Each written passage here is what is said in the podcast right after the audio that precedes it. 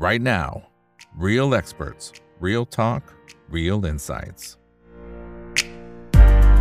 สวัสดีครับ สวัสดีเพื่อนๆนักทุนทุกคนนะครับ นี่คือ right now บายอีบันพศทุกเรื่องที่นักทุนต้องรู้นะครับ และข้ามคืนนี้สิ่งที่เราต้องเกาะติดนะครับ แล้วก็วิเคราะห์ให้เห็นภาพเลยนะครับ ว่ามันกำลังเกิดการเปลี่ยนแปลงในวงการของอีคอมเมิร์ซอย่างไรนะครับ กับทางของพี่ป้อมครับ คุณภาวุฒิพงศ์วิทยาพานุครับเป็น CEO Pay Solutions Credent นะครับ Gash แล้วก็นักลงทุนสตาร์ทอัพด้วยนะครับ สวัสดีครับพี่ป้อมครับผม สวัสดีครับอีก สวัสดีครับ สวัสดีครับท่านผู้ชมครับ ครับอ่าโทษทีอะไรที่เข้ามาเลทหน่อยก็กดไลค์กดแชร์ ไม่เป็นไรครับผมอ่าครับผมกดไลค์กดแชร์ทุกช่องทางนะครับ Facebook YouTube Twitter ขับ House ห้อง o v e r l i Chat แล้วก็ TikTok ด้วยนะครับ ก็โอ้โหนี่ถือว่าเป็นอีกหนึ่งปรากฏการณ์ที่เราต้องติดตามอยู่เหมือนกันนะครับ เพราะว่าอย่าง V Love Shopping เนี่ยก็ถือว่าเป็นรายใหญ่ แล้วก็ดูเหมือนตัวงบล่าสุดเนี่ยยังจริง ๆ ยังกำไรนะ57 ล้าน แต่โอเค ธุรกิจมันอาจจะมีอยู่หลายส่วนนะครับ แต่อย่างน้อยเริ่มเห็นกำไรละ แต่เขาประกาศหยุดให้บริการทั้งหมด31สิงหาคม นี่มันมันเกิดอะไรขึ้นในในวงการตรงนี้แล้วแล้วถือว่าปิดฉากอวสานผู้ประกอบการไทยหรือยังฮะนี่ขนาดนี้นี่ก็รายใหญ่นะครับ อืมอืมอืม ก็ต้องยอมรับว่าอ่าอันนี้คือตัวอย่างนะ ผมให้ดูนะอ่าผมให้ดู V Love Shopping ก่อนนะโอเค ต้องบอกว่าครับ V Love Shopping อ่าบางคนอาจจะไม่รู้จักนะ ก็ต้องบอกว่าเป็นเว็บอีคอมเมิร์ซอ่าในยุคยุคเขาเรียกว่าอะไรอะ ยุคต้นๆเหมือนกันอะผมนานผมเปิดตลาดนะฮะคอมมาก่อนแล้วจากนั้นมาสักสี่ห้าปีมันไงก็ V Love Shopping ก็ตามมานะครับ เมื่อก่อนเอ่อเมื่อก่อน V Love Shopping ก็จะเป็นถ้าจำไม่ผิดเป็นชื่ออื่นนะผมจำชื่อไม่ได้แล้วชื่ออะไรนะ เป็นชื่ออื่นแล้วก็ตลังทางกลุ่มกลุ่ม True เนี่ยก็เข้ามาซื้อกิจการไป แล้วก็เปลี่ยนชื่อเป็น V Love Shopping นะครับก็ลักษณะก็คือเป็นผู้ให้บริการอีคอมเมิร์ซนะครับสมัยก่อนอีคอมเมิร์ซไม่มีไม่มี marketplace นะครับต้องบอกก่อนเป็นไม่มี Lazada มี Shopee นะครับมีตลาด .com ซึ่งอีคอมเมิร์ซยุคนั้นจะเป็นยุคที่คนต้องมาเปิดร้านค้า และคุณก็ตลาดกลางหรือ Marketplace ยังไม่มี ไม่มีคูปองแจกนะครับ ฉะนั้นคุณต้องจ่ายเงินเพื่อไป จ่ายเงินเพื่อไปเช่าร้านค้าออนไลน์ เหมือนผมเลยนะครับ v ี o ช้อปปิ้งกับตลาด .com คือ business model เดียวกันนะครับแล้วตอนนั้นเนี่ยผมเข้าใจว่ากลุ่ม True เนี่ยนะครับซื้อกิจการของ v ี o ช้อปปิ้งไปเข้าไปเพื่ออไปต่อยอดนะครับเพราะว่ากลุ่ม True เนี่ยทำเกี่ยวกับเรื่อง telecommunication เรื่องการสื่อสารนะครับและ telecommunication มันก็เริ่มเกี่ยวกับการค้าบนออนไลน์ การสื่อสารทุกอย่างมันเกี่ยวข้องกันหมด แล้วตอนนั้นเข้าใจว่าหนึ่งพอซื้อมาปุ๊บก็เริ่มขยายธุรกิจด้านอีคอมเมิร์ซ แล้วก็จะพยายามจะ synergy กับธุรกิจอื่นที่เพิ่งสร้างเข้ามา ตอนนั้นบอกได้เลยว่า 10 กว่าปีก่อนเนี่ย True ลงทุนเยอะมากครับ ถึงขนาดสร้างระบบบัญชีออนไลน์ของตัวเอง ไปลงทุนทำอะไรเต็มไปหมดเลยตอนนั้น True เป็นบริษัทหนึ่งที่ลงทุนทางด้านเทคโนโลยีเยอะมาก แต่ก็ต้องยอมรับว่าบางส่วนใหญ่ก็อาจจะไม่ประสบความสำเร็จในยุคนั้นนะครับ ซึ่ง WeLoveShopping ก็ถือว่าเติบโตมาได้ดีเลยทีเดียว ทีนี้เอ่อการละสมัยก็เปลี่ยนไปนะครับ หลังจากที่อืมเอ่อ โลกของอีคอมเมิร์ซเปลี่ยนเนี่ยผมเองก็เป็นคนหนึ่งพอเราเข้าสู่ยุค ผมเรียกว่ายุคที่เป็นอีคอมเมิร์ซเข้าเปลี่ยนยุคที่เป็น marketplace จริงๆนะครับมันเริ่มต้นจากตอนนั้น Rakuten มาซื้อกิจการผม แล้วก็ Rakuten ก็พยายามจะเปลี่ยนโมโมเดลของอีคอมเมิร์ซประเทศไทย จากเดิมที่เป็นเปิดร้านค้า แล้วก็เออคือคุณต้องซื้อกับร้านนั้นตรงอะไม่มีไม่มีตลาดกลาง ไม่มี marketplace กันก็ปรากฏว่า Rakuten ก็มานะครับ เริ่มมาผลักดันเรื่อง Marketplace นะครับผลักดันเริ่มมีโปรโมชั่น เริ่มมีคูปองเกิดขึ้นในยุคนั้น ตอนที่ Rakuten ที่ผมทำอยู่กับ Rakuten นะฮะแล้ว Rakuten ก็ใช้เงินนะครับในการที่จะ boost ให้คนเริ่มมาซื้อสินค้าอีคอมเมิร์ซมากขึ้นนะครับหลังจากนั้นไม่นานเนี่ยสักสองเอ่อสักสองสามปีเนี่ยมาแล้วครับยักษ์ใหญ่มาก็คืออ่าลาซาด้านะครับตอนนั้น WeLoveShopping ยังอยู่นะครับก็ยังทำอยู่นะครับก็ยังเป็นของกลุ่มชูอยู่ลาซาด้าเองเนี่ยก็เอ่อเริ่มเข้ามาในตลาดผมยังจำได้เลยเป็นวันแรกที่แบบมีเพื่อนผมมาบอก คนนั้นก็คือทิวา ทิวาเป็น CEO ของอ๋อเมื่อก่อนชื่อ DealFish นะครับ แล้วก็เปลี่ยนตอนหลังก็เปลี่ยนมากลายเป็น Kaidee นะครับทิวามาบอกเลยเฮ้ย you เห็นหรือเปล่ามันมีเว็บอีคอมเมิร์ซมาจากเยอรมัน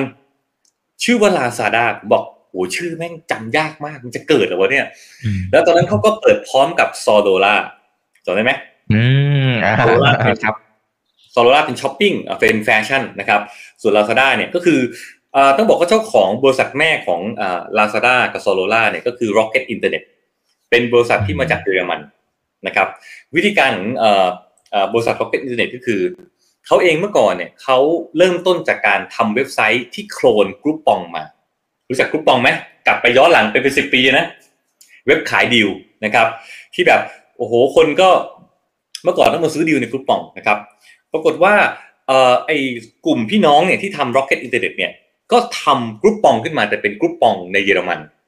นะครับแล้วก็เป็น first mover เพราะตอนนั้นดังที่อเมริกาแต่ในยุโรปไม่มีเขาเลยกลายเป็นคนแรก ๆ ที่ทำธุรกิจขายดีลและขายขายคูปอง ปรากฏ business model มัน work มันก็โตมหาศาลครับ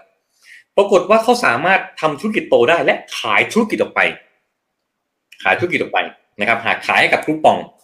ตอนนั้นเองเนี่ยมันเริ่มเกิดไอเดียว่าเฮ้ย business model ไหนที่มัน work work ที่เมืองนอกเขาโครน มาโครนลงมาในยุโรป แล้วพอมันโตปุ๊บเขาขายเลยนะครับอืมตอนนั้นเองเนี่ย Rocket จะมองว่าเอ้ยถ้าอย่างนั้นเนี่ย มันมีตลาดไหนในโลกนี้ ที่ยังไม่มี business model ที่มัน work ในประเทศต่าง ๆ นะครับเขาก็เริ่มมาเห็นในอืมโซนเอเชียอีคอมเมิร์ซยังไม่โต ในขณะที่อเมริกาเนี่ยอเมซอนโตมาก ในยุโรปอเมซอนโตมากเขาก็เลยใช้งี้เอาเอางี้แล้วกันเขาก็เลยไป copy business model ตอนนั้น Rocket Internet ลงทุนเยอะมากครับเรื่องอินเทอร์เน็ตประเทศไทย เราอาจจะรู้จัก Lazada s o l o l a แต่จริงๆมีอีกเยอะนะครับ จริงๆมีอันนึงก็คือ Food Panda ก็ของ Rocket Internet หรือแม้แต่อีกอันหนึ่งชื่อว่า Easy Taxi ไม่รู้ใครจำได้เปล่า เป็นโครนตัว Uber มา clone Uber มาเลยอืมนั้นครับตอนนั้น business model ของตัวเอ่อ Rocket Internet คือไปโคลนธุรกิจที่สำเร็จแล้ว ธุรกิจอินเทอร์เน็ตที่สำเร็จในประเทศอื่นๆมา แล้วก็มันลงลงทีเดียวใน South Asia คือลงทีเดียวหกประเทศ ไทยฟิเอ่อฟิลิปปินส์ก็อะไรเนี่ยสิงคโปร์มาเลเซียทำทีเดียวหมดเลย แล้วก็เอาเด็กกลุ่มคนรุ่นใหม่ที่เป็นคนเยอรมันเนี่ยมาเป็น CEO อยู่ที่แต่ละประเทศ แล้วพอมาปุ๊บก็ใช้วิธีการคือตอนนั้นเขาเขาเขามีเงินเขาก็ระดมเงินเข้ามา แล้วก็ใช้วิธีการคือจ้างคนเก่งๆ ตอนนั้นผมจำได้เลยยุคนั้นเนี่ยเป็นยุคที่ Lazada เนี่ยดึงคนเก่งในอุตสาหกรรมอีคอมเมิร์ซไปยอมจ่ายเงินเดือน แพงขึ้นสามเท่า เพื่อดึงคนเก่งเข้าไปตอนนั้นคนเก่งๆเต็มไปหมดเลยอยู่ใน Lazada นะครับ Lazada s o l o l a เนี่ยโอ้โหทุกคนโดนดึงตัวหมดเลยนะฮะแล้วก็ใช้เงินในการที่จะทำธุรกิจ และก็ disrupt วงการอีคอมเมิร์ซยุคนั้นเลยคือ จากเดิมใครจะเปิดอีคอมเมิร์ซอย่างที่บอกตอนต้นครับ คุณต้องจ่ายเงินค่าเปิดร้านค้า คุณต้องซื้อโฆษณา คุณต้องทำคือคุณต้องใช้เงินเนี่ยกว่าคุณจะทำธุรกิจเปิดอีคอมเมิร์ซคุณต้องมาอบรมคุณต้องมาเรียนต้องทำทุกอย่างด้วยตัวเอง แต่พอ Lazada เข้ามา copy โมเดลของ Amazon เข้ามาปุ๊บเขาบอกไม่เป็นไรครับ คุณจะเปิดร้านค้ากับ Lazada ฟรีเลย และช่วงนั้น Lazada ใช้วิธีการคือ copy เนี่ยคุณมีร้านค้าอยู่กับตลาด .com มีร้านค้ากับ u v l o v e Shopping คุณไหนก็ตามคุณแค่บอกเขาทีมงานไป copy ข้อมูลแล้วมาอยู่ใน Lazada ได้เลยโอ้ตอนนั้นก็เจ็บปวดมากนะนะฮะร้านค้าเราหลายร้านค้า เมื่อก่อนอยู่กับตลาด .com อยู่กับ w i l l o w Shopping ต้องจ่ายค่าบริการตลาด .com เพื่อมาเปิดร้านค้า แต่พอคุณอยู่กับ Lazada ปุ๊บไม่ต้องจ่ายเงินเลยสักบาท และ Lazada Lazada เองก็เริ่มใช้กลไกของเม็ดเงิน ก็คือเริ่มแจกคูปองจำได้ไหมสมัยก่อน 200 บาท 300 บาทแจกฟรีเลย แล้วมาซื้อสินค้าใน Lazada ส่งฟรีด้วยสมัยนั้นจำได้ถ้าเกิดจำได้ยุคนั้น คนก็เริ่มแห่เข้ามา ฉะนั้นในแง่ของการทำธุรกิจ Marketplace เนี่ย อย่างแรกคือมันต้องมีสถานที่สองคือต้องมีสินค้า และสามคือต้องมีคนมาซื้อ ฉะนั้นในยุคนั้นเนี่ย Lazada ใช้วิธีการคือช่วงแรกเขาใช้วิธีการคือใช้เงินเนี่ยไป copy ร้านค้าจากเราจากผู้ให้บริการอีคอมเมิร์ซในประเทศไทยเดิมตลาด .com v love shopping ตอนนั้นเอ่อ Facebook ยังมีขายของเรามีช่องทางการขายไม่เยอะนะครับฉะนั้นพอคนเข้ามาเปิดเริ่มเยอะขึ้นปุ๊บเขาก็เริ่มกลไกต่อไปก็คือ เอาเงินซื้อ traffic ซื้อลูกค้าแจกคูปองลงตลาดลงทำนู่นทำนี่ลงโฆษณาต่างๆตรงนั้นเองเนี่ยมันคือเริ่มจุดสวิชแล้วครับ ที่จาก e-marketplace ประเทศไทยสัญชาติไทยเนี่ย เริ่มเพียงพำเพราะว่าเขาเดินเกมคือเขาใช้เงินเขาขาดทุนมหาศาลนะครับ ถ้าไปดูผมมาลองเปิดดูงบดูได้ลองลองเปิดดูงบของตัวลาซาด้านะผมลองดูนะโอเคเอ่อครับผมลองดูลาซาด้านะฮะงบย้อนหลังไปนะฮะลาซาด้าเปิดมา11ปีนะครับ ปี57เนี่ยลาซาด้ามีรายได้อยู่หนึ่งล้านเท่าไหร่พันเท่าไหร่กี่ล้านพันหกร้อยล้านแล้วเหรอ ใช่ปะใช่โอ้ตัวนั้นเยอะแล้วนะแต่ถ้าเกิดย้อนไปปีแรกๆเนี่ยรายได้ไม่ค่อยมีเลยนะครับเห็นไหมฮะแล้วดูปี57เนี่ยเขาขาดทุนประมาณ800กว่าล้านนะปี58เขาขาดทุนเป็นพันพันเก้าร้อยล้านนะและปี59ขาดทุนไป2,000กว่าล้าน จากนั้นมาโอเคขาดทุนน้อยลงนะฮะจากนั้นขาดทุนขึ้นมาเป็น2,006 3,007และ สูงสุดคือเกือบ 4,000 ล้านขาดทุน นั่นคืออืมจะสังเกตว่าการขาดทุนสูงขึ้นเรื่อยๆคือมือ มันเริ่มมีการแข่งขันกับ Shopee มากขึ้นนะครับอันนั้นเห็นว่าหนึ่งก็คือ โลกของอีคอมเมิร์ซประเทศไทยเปลี่ยนไปโดยสิ้นเชิงจากเดิมทำธุรกิจอีคอมเมิร์ซคุณต้องจ่ายเงิน วันนี้ไม่ต้อง Lazada s h o p e e บอกเฮ้ยคุณมาเปิดร้านค้ากับผม คุณไม่ต้องจ่ายเงินสักบาทผมทำให้คุณทุกอย่าง คุณรอรับเงินอย่างเดียวโอ้ตอนนั้นบอกได้เลยว่าเอ่อ ตอนนั้นผมอยู่กับ Rakuten แล้วนะเราขายกิจการให้ Rakuten Rakuten ก็พูดจริงเขาไม่ได้สนลาซาด้าหรอกเพราะเขาก็แข่งกับตัวเองนะแล้วก็ในขณะที่ผมว่า WeLoveShopping เองก็ก็เริ่มก็ก็เริ่มเห็นแล้วนะครับตอนนั้นเองเนี่ยผมจำได้เลยว่าทาง WeLoveShopping เนี่ยก็เริ่มเปิดบริการที่ชื่อ WeMall นะครับ WeMall ก็จะเป็นบริการตัวนี้นะครับ VMall ก็จะเป็นอีกโมเดลหนึ่งที่เป็นจะเป็นเหมือนกับเป็นเอ่อ marketplace เป็นเขาเรียกว่าอะไรอะเป็น marketplace ที่เป็นแบรนด์มาขายอะ โมเดลนี้เนี่ยผมเข้าใจว่าทางกลุ่ม True เนี่ยก็คือเดินตามเส้นทางของกลุ่มอาลีบาบานะครับตอนนั้นอาลีบาบาเนี่ยจะมีเว็บที่เป็นขายของเป็น B2C ชื่อว่าเต๋าเป่านะครับเต๋าเต๋าเป่า .com ก็คืออารมณ์เหมือน WeLoveShopping ใครก็ได้มาเปิดร้านค้าขายของนะครับมาเปิดร้านค้าขายของไปคนทั่วไปชาวบ้าน SME เนี่ยอารมณ์เหมือนเหมือนเหมือน Lazada s h o p e e ตรงนี้เลยนะครับแต่ปัญหาของ Taobao ตอนนั้นเนี่ย ถ้าเกิดจำได้ย้อนไปสิบกว่าปีก่อนเนี่ย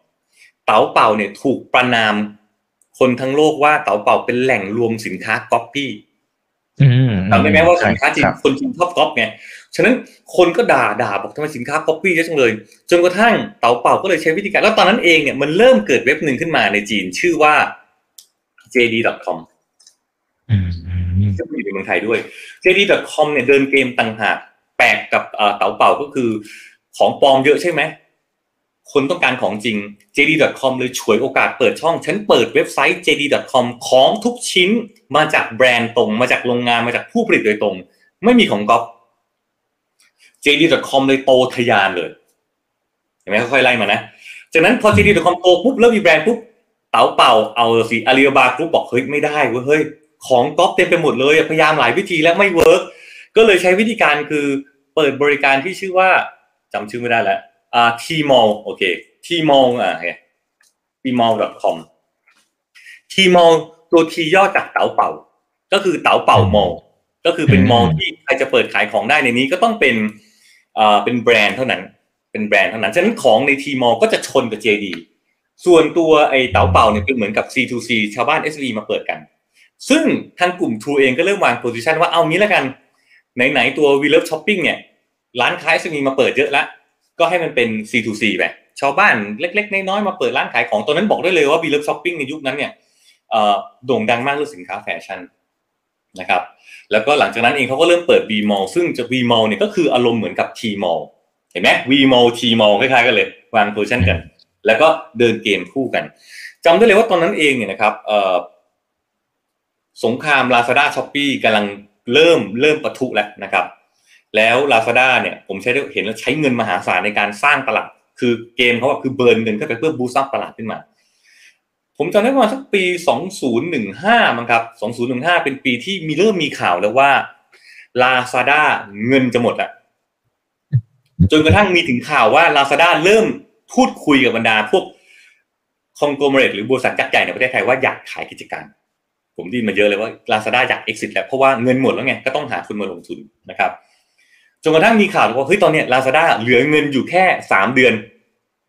คือตกสามเดือนนี้ปุ๊บถ้าเกิดลาซาด้าไม่ได้เงินนั่งทุนปิดนะครับ ตอนนั้นเองอะพูดจริงเราก็แบบ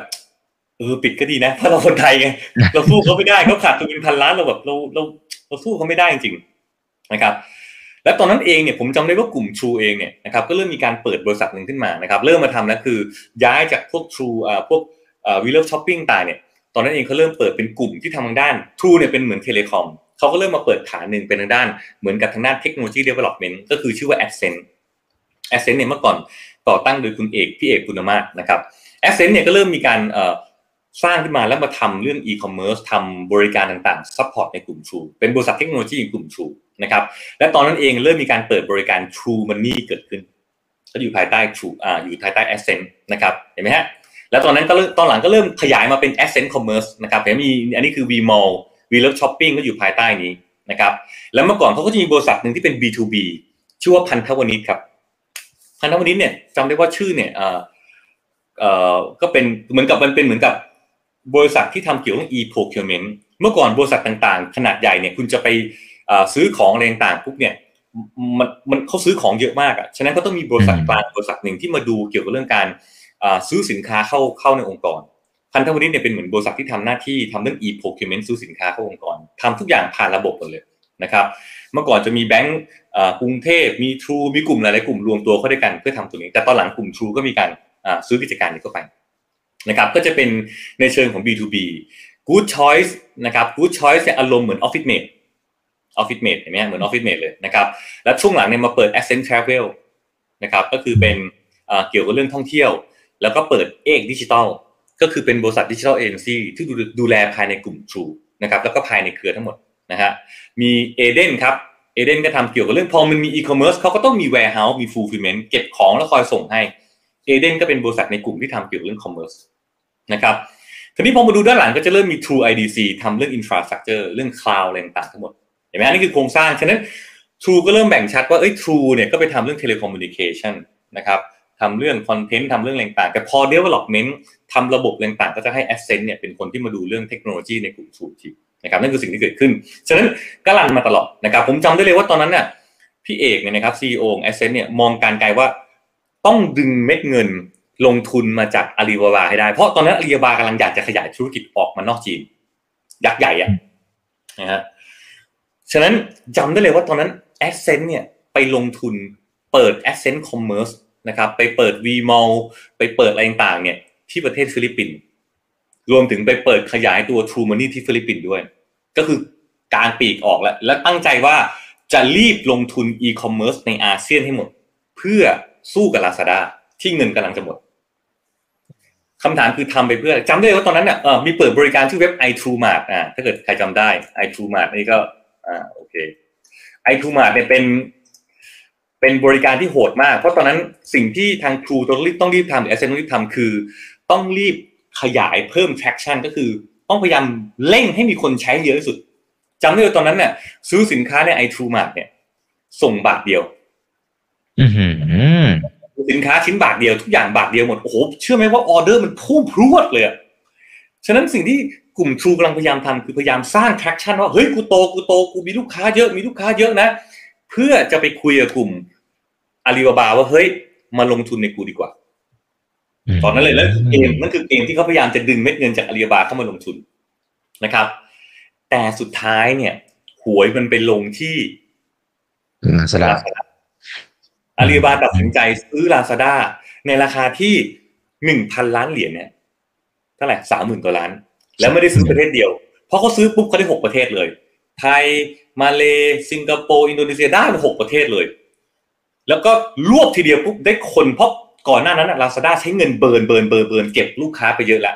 นะครับนั่นคือมันเลยเป็นการ exit game ของกลุ่มที่เป็นเอ่อ Rocket Internet ก็คือมีคนมาซื้อต่อแล้วก็คือสมผสมกันแล้วนะครับฉะนั้นพอ Lazada เนี่ยไปอยู่ในมือของ Alibaba Group ปุ๊บตอนนั้นน่ะผมรู้เลยนะครับ Ascend หรือกลุ่ม True เนี่ยบอกได้ว่าเฮ้ยชิบหายแล้วผิดเกมแล้วไม่ใช่แล้วนะครับ แต่ยังดีที่ทางกลุ่ม True เนี่ยสามารถ ไปดึงเขาเรียกว่าอะไรอะ กลุ่ม Alibaba ในกลุ่มที่เป็น Ant Financial มาลงทุนใน True Money ได้ Ascent อ่า True Money ก็คือ True Money นะฮะฉะนั้นตอนนี้เนี่ย ถ้าเราไปดูในฝั่งของตัว แล้วก็แยกมาเป็น Ascent Ascent Financial มันก็จะไม่ผิดนะอ่าเดี๋ยวผมหากันนะ ซึ่งไปดูโครงสร้างของ Ascent เอ่อที่เป็น e-commerce เนี่ย บริษัทก็จะเป็นเห็นนะ มันมี Ascent เอ่อ Finance ไม่ใช่ดิ จำไม่ได้แล้วโอเค ซึ่งตรงนี้ก็จะมีในชื่อโครงสร้างก็จะมีกลุ่มของแอนกรุ๊ปนะฮะก็คือกลุ่มบริบาเข้ามาถือหุ้นอยู่ด้วยนะครับนั่นคือนั่นคือที่บาฉะนั้นจะสังเกตว่าตรงนี้เองเนี่ยเกมเริ่มเปลี่ยนแล้วก็คือ Lazada เนี่ยกลายเป็นเกมของAlibaba Group แล้วนะครับในขณะที่กลุ่ม True เองก็บอกก็คือพลาดก็คือตกขบวนก็คือกลายเป็นว่ายักษ์ใหญ่ตั้งใจตอนนั้นจำได้เลยว่าอาลีบาแจ็คมาเนี่ยมาเมืองไทยแล้วก็ไปเจอท่านประธานธนินท์ ถูกไหมครับก็เริ่มมีการพูดคุยพวกนี้กัน ฉะนั้นพอพลาดปุ๊บเนี่ยเกมเริ่มเปลี่ยนนะครับ กลุ่ม True ก็เริ่ม ผมใช้คำว่าถอดปลั๊กแล้วกัน จากเดิมที่จะไปลงทุนอีคอมเมิร์ซที่ฟิลิปปินส์ที่เป็นจะเป็นประเทศแรกที่ขยายไป ก็เริ่มถอดปลั๊กออก ก็หยุดธุรกิจอีคอมเมิร์ซปิดบริการ เพราะว่ารู้แล้วว่า มันสู้ไม่ได้ละ ก็เริ่ม scale down ลงนะครับ แต่บังเอิญเนี่ยเนื่องจากตัว True Money เนี่ยถือเป็นเกมที่ไปต่อได้ดี เพราะเป็น first mover เป็นคนแรก ๆ ในประเทศไทย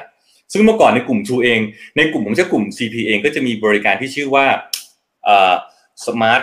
smart card Thai Smart Card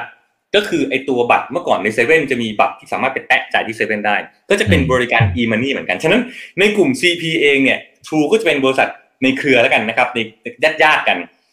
ใน True มี True Money ในฝั่ง CP มีไทยสมาร์ทการ์ดก็คือไอตัวจ่ายเงินก็เริ่มสู้กัน สู้กันเองภายในกลุ่ม แต่สุดท้ายเนี่ย True Money ทำได้ดีกว่าก็เลยใช้วิธีการตอนหลังเนี่ยจะสังเกตว่า7 e เ e ่ e อเลยรับ True Money นะครับเพราะหนึ่งก็คือว่าเกมที่เปลี่ยนแล้วช่วงหลังจะสังเกตว่าทำไม CP และ True ถึงแนบแน่นกันมาก ซึ่งสมัยก่อนเนี่ยจะไม่ค่อยทำงานร่วมกันเท่าไหร่ เพราะเมื่อก่อน CP ก็จะเป็น ผู้บริหารท่านหนึ่งนะครับ คุณสุภชัยเนี่ยเมื่อก่อนก็จะเป็นคนที่ดูทางด้าน True แต่พอหลังเนี่ยคุณสุภชัยเนี่ยขึ้นมาดูกลุ่ม CP ทั้งหมดจะเห็นว่า True กับ CP เริ่มทำงานกันใกล้ชิดมากขึ้นถูกไหมฮะจะเห็นได้ว่าเราไปเดินแมคโครเริ่มสามารถใช้ True Money ได้ True Money เริ่มกลายเป็นส่วนหนึ่งสำคัญในระบบนิเวศของ CP และ True เซเว่นอีเลฟเว่นทุกอย่างเริ่มมี True แล้วก็ทุกอย่างเริ่มประสานเข้าด้วยกัน ถ้าเกิดจำได้ยุคนั้นเนี่ยจะเป็นยุคที่ True ใช้คำว่า convergence จำได้ปะ อืมอืมอืมครับ Convergence ครับนั่นคือรวมหมดอ่า True Move True อะไรอะ True True ไออะไรทีอะวีอะอ่า True อ่า True Vision อ่าอ่าทูก่อนมี True Life ด้วยสมัยก่อนทำคอนเทนต์นะมี True Life ทำโอ้ True นี่ลงทุนเยอะมาก ถือเป็นบริษัทประเทศไทยคนหนึ่งที่ลงทุนในธุรกิจทางด้านเทคโนโลยีเยอะจริง ๆ ผมให้อันดับต้นเลยแล้วกันนะ ฉะนั้น True ก็เริ่มพยายาม convergence ในกลุ่ม True กันเอง แต่พอยุคหลังเนี่ยพอคุณสุประชัยขึ้นไปปุ๊บเนี่ยมันจะเริ่มมีคำว่า convergence กลุ่ม CP มากขึ้น ช่วงหลังจะเห็นได้ว่า CP และ True เนี่ยโอ้แข็งปักเลยนะฮะ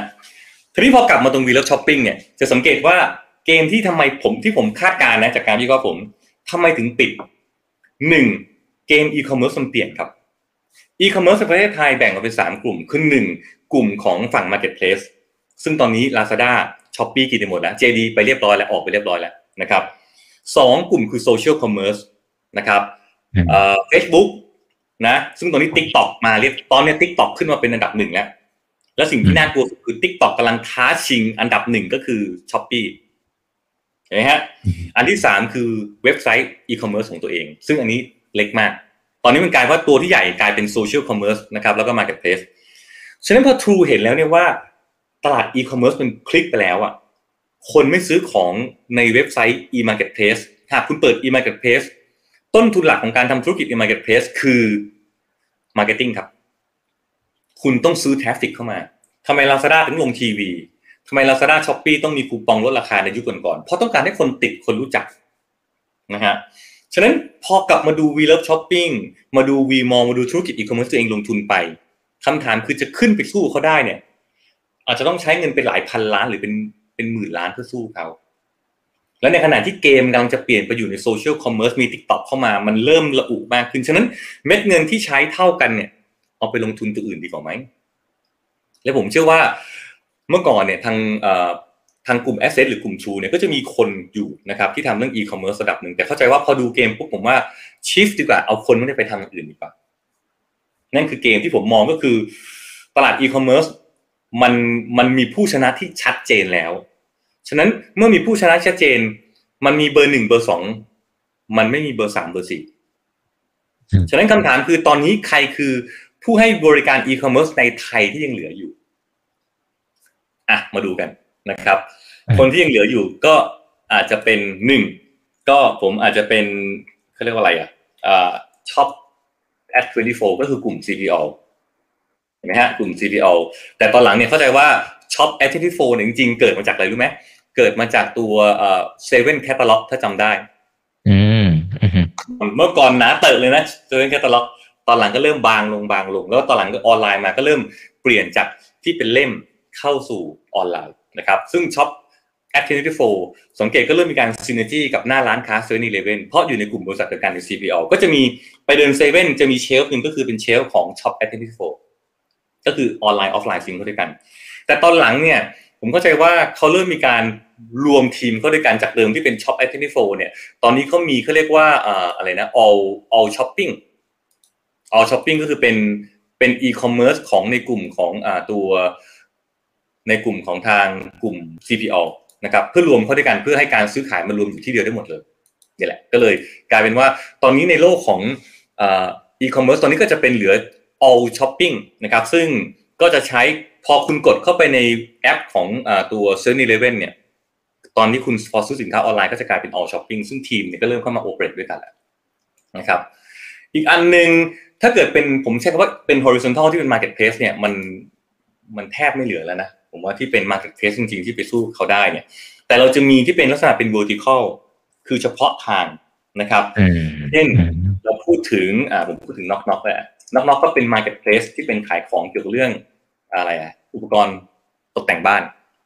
อันนี้ชัดเจน ล่าสุดก็คือ NocNoc ก็มีกลุ่มทางไทยเบฟนะครับ แล้วก็กลุ่มทาง Frasers ก็คือกลุ่มทางเอ่อ TCC เนี่ยเข้ามาซื้อหุ้นไปก็จะปิดมาสักห้าสิบเปอร์เซ็นต์เพราะว่ากลุ่ม NocNoc จริงๆเจ้าของก็คือกลุ่ม SCG นะครับเข้าใจว่าดีลนี้ใช้เงินเกือบสองพันกว่าล้านเลยซื้อกิจการเข้าไปลงทุนนะครับใน NocNoc ฉะนั้น Marketplace ที่เป็น horizontal คือมีทุกอย่างจบแล้วก็คือ Lazada Shopee กินขาด การปิดตัวของ v l o v e Shopping ยิ่งเป็นการตอกย้ำว่าตลาดอีคอมเมิร์ซของประเทศไทยไม่เหลือแล้ว อย่างผมเองตลาด .com ดูนะผมเองก็ไม่เหลือ Marketplace เพราะว่าผมเองก็ปรับตัวเอง จากเดิมที่เมื่อก่อนตลาด .com เป็น Marketplace เราก็เริ่มมาเป็นผู้ให้บริการอีคอมเมิร์ซอะเพราะว่าทำ Marketplace ไปมันมันใช้เงินมหาศาลมันไม่ค่อยเวิร์กเท่าไหร่เนี่ยผมก็จะแบบมีบริการถามว่าอ่า Marketplace ยังมีอยู่ไหมอ่ายังมีอยู่แต่เพียงแต่ว่าอ่ามันมันไม่ใช่ โฟกัสแล้วอะเพราะมันต้องใช้เงินในการที่จะเข้าไปเอ่อเข้าไปผลักดันอะไรต่างๆ เราก็เลยไม่ได้ไม่ได้ไปโฟกัสตรงนั้นมากเท่าไหร่นะครับ อันนี้คือstory ว่าทำไม WeLoveShopping ถึงปิดซึ่งไปดูต่อ ถ้าเกิดเราไปดูงบการเงินของตัวเอ่อ Ascend Commerce ซึ่งเป็นบริษัทแม่นะครับ ก็หลายคนก็งงว่าเอ้ยทำไมกำไรเห็นไหมฮะรายได้ Ascend Commerce ซึ่งเป็นบริษัทแม่ของ WeLoveShopping หรือ WeMall เนี่ยรายได้ตั้งพันกว่าล้านนะครับ กำไรตอนนี้เป็นปีแรกที่กำไรหลังจากที่เปิดมา 8 ปีเนี่ยขาดทุนตลอดเลยนะครับ บางปีขาดทุนสูงสุดถึงประมาณสัก 500 กว่าล้าน แล้วก็ลดลงมาเรื่อยๆ จนล่าสุดเมื่อปีที่แล้วกำไร 57 ล้านนะครับแต่ก็ตัดสินใจปิดเพราะ Ascent Commerce เนี่ยมันมันมีอะไรมากกว่า v l o v e Shopping หรือว่าตัวตัว Vmall นะครับอย่างที่เราไปดูกันเมื่อกี้คือเขาก็มีบริการอะไรหลายอย่างภายใต้ภายใต้กลุ่ม Ascent Commerce ใช่ไหมเนี่ย Ascent ก็จะมี อ่า Ascent Money Ascent อะไรต่างๆเนี่ยพวกนี้อยู่นะครับเนี่ยมี Vmall มี v l o v e Shopping เขาจะมีพันธมิตรอยู่ Good Choice ยังมี Ascent Travel ที่เปิดอยู่นี่แหละนะครับอืมฉะนั้นเป็นเป็นการปิดครั้งนี้เป็นการใช้คำว่าตอกฝาโลงแล้วกันตอกฝาโลงธุรกิจ จบจบแบบเป็นเสร็จฟังดูแล้วเป็นไงบ้างครับตัวก็ ก็จุกฮะจบแบบจุกๆนะฮะเออแต่แต่อย่างนี้ถ้าถ้าเป็นในเชิงของตัว landscape มันพี่ป้อมคิดว่ายังไง คือมันมันอ่าอย่างเมื่อกี้ที่พี่ป้อมอธิบายว่ามันจะมีทั้ง e marketplace มีโซเชียลมีแบบเว็บไซต์ในท้ายสุดเนี่ยมันจะยังคงอยู่สามประเภทนี้ไปเรื่อยๆไหมหรือ หรือมันอาจจะเช่นเอ่อโซเชียลอาจจะ social commerce มันอาจจะขึ้นมาแซงไหมตามลักษณะพฤติกรรมคนหรือมันยังไงมันมันจะเป็นยังไงครับ เออจริง ๆ เนี่ยถ้าเกิดดูนะผมดูเข้ามาอ่า e-commerce ผมดู ไทยแลนด์โอเคอ่า market share ก็ได้โอเคเกิดทำมันจะมีดูรูปมันจะมีรูปหนึ่งที่เห็นได้ชัดอ่ารูปนี้เป็นรูปที่ Priceza ทำออกมาแต่ผมรูปปีไหนอะสองศูนย์หนึ่งเก้าเอาตัวประมาณนี้ก็ได้มันดูนี้ก็ได้สมมตินะเนี่ยมันก็จะเป็นประมาณนี้แหละเห็นไหม marketplace สามสิบห้าเปอร์เซ็นต์โซเชียลมีเดียแต่นั่นคือนานแล้วนะนั่นคือหลายปีสองพันยี่สิบนะซึ่งตอนนี้ผมเข้าใจว่า social commerce มันเริ่มโตขึ้นเพราะว่า TikTok มันเริ่มเข้ามากิน market share TikTok เนี่ย จากเดิมที่เมื่อก่อนคือโซเชียลมีเดียใช้ Facebook นะครับใช้ Line ใช้ Instagram ขายของ แต่มันยังเป็นเหมือนกับ คือเนื่องจากมันเป็นบริการของต่างชาติ อย่างเช่นอเมริกา แล้วอเมริกาเนี่ยคนอเมริกาไม่ใช้โซเชียลมีเดียซื้อของนะฉะนั้นที่เราเห็นการไลฟ์ขายของมี Facebook Pay สามารถมี Instagram มีช็อปได้ทั้งหมดเนี่ยมันเกิดขึ้นจากคนในเอเชีย โดยเฉพาะในประเทศไทย ในช่วงก่อนเนี่ยผมเห็นเลยว่าคนจาก Meta เนี่ยหรือ Facebook เนี่ยบินมาประเทศไทยมาคุยกับบริษัทต่างๆในประเทศไทยว่ามึงทำได้ยังไงวะเฮ้ยมึงเอา Facebook ไลฟ์ไปขายของได้ไงวะเออฉะนั้นในประเทศไทยเนี่ยเราเลยมีแพลตฟอร์มที่ทำเกี่ยวกับเรื่องการทำ order management บริหารออเดอร์ขายของออนไลน์ต่างๆ บริการผ่านไลฟ์ขายของต่างๆตัวเนี้ยค่อนข้างเยอะ ฉะนั้นตรงเนี้ย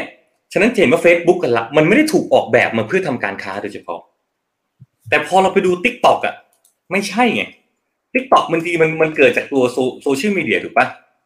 อ่าอืมครับเกิดจากตัวโซเชียลมีเดีย แต่วันหนึ่งเนี่ยจีนเห็นแล้วว่าเออพอคนมันดูเยอะปุ๊บมันขายของได้ จีนก็เลยเริ่มบอกเฮ้ยอย่างนั้น เนี่ย เราเราขายของดีกว่าเนี่ยเขาก็เริ่มเริ่มมาทำเป็นอ่า TikTok Shop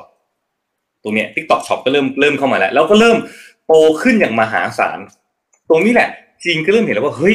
โซเชียลมีเดียถ้าเกิดทำดีๆมันขายของได้นะเว้ยจีนก็เลยออกแบบ TikTok Shop ให้กลายเป็นเป็นแพลตฟอร์ม จากเดิมที่เป็นโซเชียลมีเดียก็เลยกลายเป็นอีคอมเมิร์ซมันเลยเกิดคำหนึ่งขึ้นมาที่ TikTok พยายามใช้คืออ่า entertainment shopping เนี่ยก็คือแบบสนุกด้วยแล้วก็สามารถซื้อสินค้าไปด้วยไอ้ตัวนี้แหละ เริ่ม market share มันเริ่มโตขึ้นเรื่อยๆ จะสังเกตว่าช่วงหลังเนี่ยคนจะพูดถึงว่าเอ้ยขายของใน TikTok ดีกว่าการไลฟ์ใน Facebook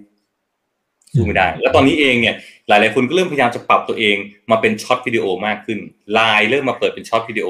นะครับทุกคนเริ่มพยายามเป็น short video แล้วก็เริ่มพยายามใส่อีคอมเมิร์ซเข้าไป ฉะนั้นตรงนี้แหละยิ่งเป็นแรงกดดันทำให้ผมบอกได้เลยว่าคนทำอีคอมเมิร์ซหลายคนอย่าง WeLoveShopping ก็เริ่มก็บอกเฮ้ยฉันมันไม่ใช่ตลาดที่เขาทำแล้วมันขยับไปเป็นมันกลายเป็นโซเชียลมีเดียกลายเป็น short video ซึ่งผู้ให้บริการ Marketplace ซึ่งเริ่มล้าหลังสู้ไม่ได้อยู่แล้ว ตอนหลังมัน shift ออกไปทาง social commerce อีกยิ่งไม่มีในมืออีกตอนนี้ก็เลยปิดเลยดีกว่าจบ อืม อืมอืม ครับเอ๊ะแต่แต่อย่างในต่างประเทศจริงๆ ผมเพิ่งไปฟังไอ้ตัว e a r n i n g s call ของ Alibaba จริงๆเขาเริ่มเริ่มเขาไม่ได้เขาไม่ได้เอ่ยชื่อ TikTok หรอกแต่ว่ามันรู้กันว่ามันมันน่าจะใช่ว่าเริ่มมาเป็น threat ประมาณหนึ่งละว่าเอ้ยเริ่มกินส่วนแบ่งมาประมาณหนึ่งบ้านเราก็ก็น่าจะเริ่มเห็นเทรนด์ลักษณะเดียวกัน คือแต่สุดท้ายแล้วมมันจะยังเขาเรียกอะไร e-marketplace เช่นอ่าอย่างตอนนี้ Lazada Shopee นะครับก็เหมือนที่ที่ป้อมบอกว่าเบอร์หนึ่งเบอร์สองเบอร์สามเบอร์สี่ไม่มีละเพราะหนึ่งสองนี่กิน market share ไปเยอะแล้ว แต่ใช่ไอ้ไอ้ TikTok Shop นี่แหละ ที่มันจะกลายเป็นตัว game changer ที่อาจจะทำให้สุดท้ายไอ้สองเจ้าบนเนี่ย มันอาจจะอยู่เฉยไม่ได้แล้วเขาอาจจะถูกกินไปเรื่อยๆหรือเปล่า ถูกต้องแต่ TikTok เริ่มปรับตัวติ๊กคือ Shopee Shopee เนี่ยเป็นบริษัทที่ผมค่อนข้างจะ ชื่นชมนะเขาเป็นคนเป็นมนุษย์ที่เร็วอะเพราะถ้าเกิดถามว่า DNA ระหว่าง DNA กับติ๊กของ Shopee กับ DNA ของอ่า Lazada เนี่ย ผมว่าเขา DNA คนละแบบ เพราะตอนนี้ Lazada DNA เนี่ย มันเป็น corporate และเป็นองค์กรอะเป็น corporate ขนาดใหญ่ แต่ในขณะที่ Shopee เนี่ยยังมี DNA ของความเป็นสตาร์ทอัพอยู่นะครับอืม Forrest Li เนี่ยที่เป็น CEO ของ Shopee เนี่ยโอ้เขาเขาใช้วิธีการคือบริหาร Shopee เหมือนเหมือนเหมือนสตาร์ทอัพอะนะครับพอมาปุ๊บเนี่ยตอนนี้ผมเข้าใจว่า Shopee เริ่มสู้กับ TikTok แล้วตอนนี้ถ้าเกิดไปดู Shopee จริงในมือถือเนี่ยจะเริ่มเห็น Shopee Live Shopee short video มาสู้แล้ว แต่ในในในในไม่มีนะ ถ้าใครไปดูใน Shopee คุณจะเริ่มเห็นว่ามันเริ่มมี Shopee short video คือพยายามจะปรับตัวเองเริ่มเป็นsocial commerce สู้ TikTok แล้วเพราะถ้าเกิดตัวเองอยู่เฉยๆเนี่ย TikTok จะกิน Market Share ไปเรื่อยถูกไหมฉะนั้นตัวเองจากเดิมเป็นอีคอมเมิร์ซอยู่เป็น Marketplace อยู่กูก็ต้องเป็นโซเชียลมีเดียกูก็ต้องเป็นเอนเตอร์เทนเมนต์ fully entertainment แล้วกูอยู่กับอีคอมเมิร์ซไม่ได้ เพราะถ้าเกิดกูอยู่กับอีคอมเมิร์ซปุ๊บ TikTok เนี่ยมันเป็น entertainment มันมาอีคอมเมิร์ซแต่แต่ Shopee กูอยู่กับอีคอมเมิร์ซไป entertainment ไม่ได้ไง ฉะนั้นมาแล้วครับ TikTok short videoไอ้โทษที Shopee short video เริ่มมาแล้ว แล้วเขาไปเร็วมากพวกนี้คือ Shopee เนี่ย คิดและทำเร็ว พอทำเร็วแล้วไม่ใช่ ปิดเลย เปลี่ยนตัวอย่างอ่าเช่น เมื่อปีที่แล้วเห็นไหมเอ่อ ShopeeFood